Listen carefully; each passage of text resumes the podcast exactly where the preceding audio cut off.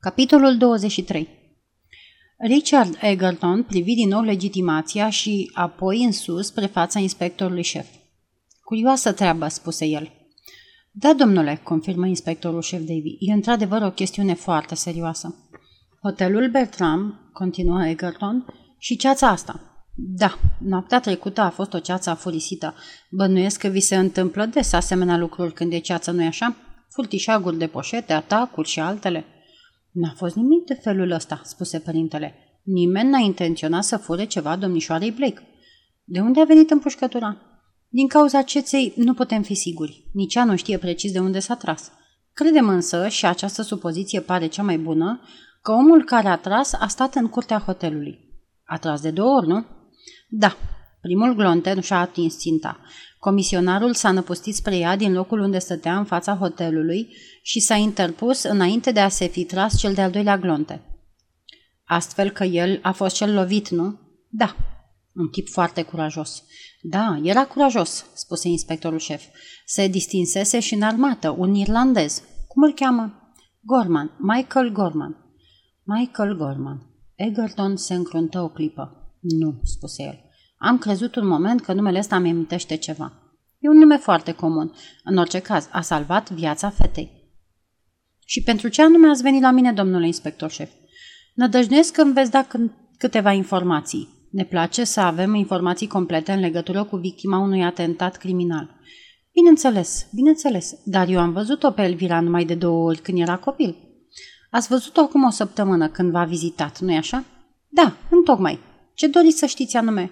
Dacă e în legătură cu personalitatea ei sau cine sunt prietenii și adoratorii sau despre certurile ei cu aceștia, în fine, lucruri de felul ăsta, e mai bine să vă adresați unei femei.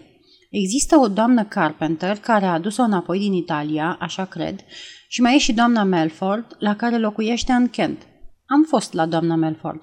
Așa, absolut fără folos. Și nu țin să aflu mai multe lucruri de acest gen de fată, mai ales că am văzut-o și am auzit ce Uh, poate spune, sau mai curând, ce vrea ea să mărturisească. După o mișcare iute a sprâncenelor lui Egerton, inspectorul și-a dat seama că acesta a sesizat accentul pus pe cuvântul vrea. Mi s-a spus că e preocupată, îngrijorată, speriată de ceva și convinsă că viața sa e în pericol. Ați avut impresia asta când v-a vizitat? Nu, răspunse Egerton încet. N-aș merge chiar așa departe. Totuși a spus câteva lucruri care mi s-au părut cam ciudate. De pildă, ei bine, dorea să știe cine ar beneficia dacă ea ar muri subit. A, făcu inspectorul șef Davy. Va să zic că în mintea ei există această posibilitate, nu? De a muri subit. Interesant. Își băgase ceva în cap, dar nu știu ce. Dorea de asemenea să știe câți bani are sau câți va avea la vârsta de 21 de ani. Asta e poate mai ușor de înțeles. Mi se pare că are o mulțime de bani. Da, o avere considerabilă, domnule inspector șef. De ce credeți că a vrut să știe? Despre bani? Da, și despre eventualul ei moștenitor. Nu știu, răspunse Egerton. N-am idee. A pomenit ceva despre căsătorie. Aveți impresia că în preocupările ei intră vreun bărbat? N-am dovezi, însă, da, m-am gândit că există un bărbat. Am avut convingerea că trebuie să fie pe undeva un prieten. De obicei există câte unul. Lascomb, adică colonelul Lascomb, tutorele ei, nu știe nimic în legătură cu asta. Nici nu mă miră din partea bătrânului Derek Lascomb. A fost de-a dreptul supărat când i-am sugerat că s-ar putea să aibă pe cineva și probabil pe cineva absolut nepotrivit. E într-adevăr nepotrivit, spuse inspectorul șef Davy. Oh, atunci știți cine e? Pot ghici fără să greșesc. Ladislaus Malinovski. Automobilistul? Adevărat? E un individ îndrăzneț și frumos. Femeile se dau în vânt după el. Mă mir cum de a ajuns la Elvira. Nu prea văd unde s-au putut întâlni drumurile lor, afară de... Da, cred că a fost la Roma acum câteva luni.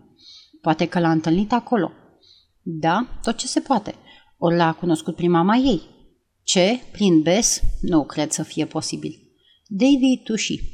Lady Sedwick și Malinovski sunt prieteni foarte apropiați, așa se spune. Da, da, știu de bârfa asta. Posibil să fie adevărat, poate să nu fie.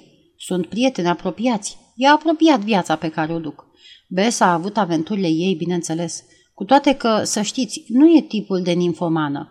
Asta se spune ușor despre o femeie, dar în cazul ei nu este adevărat.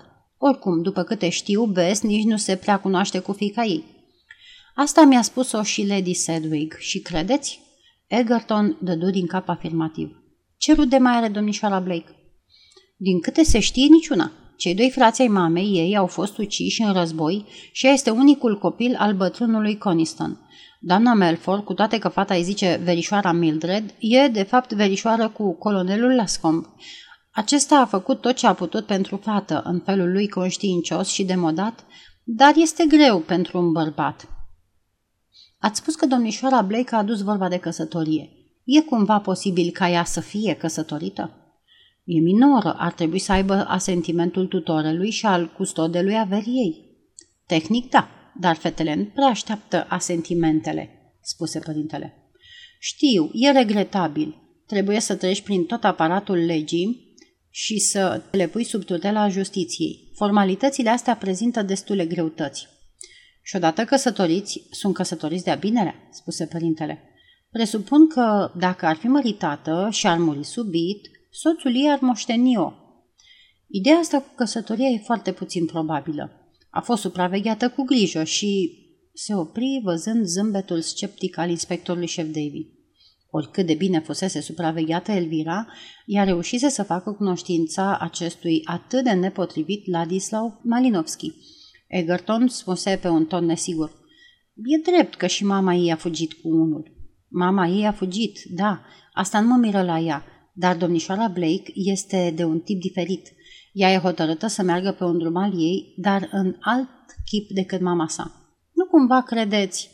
Încă nu cred nimic, spuse inspectorul șef Davy.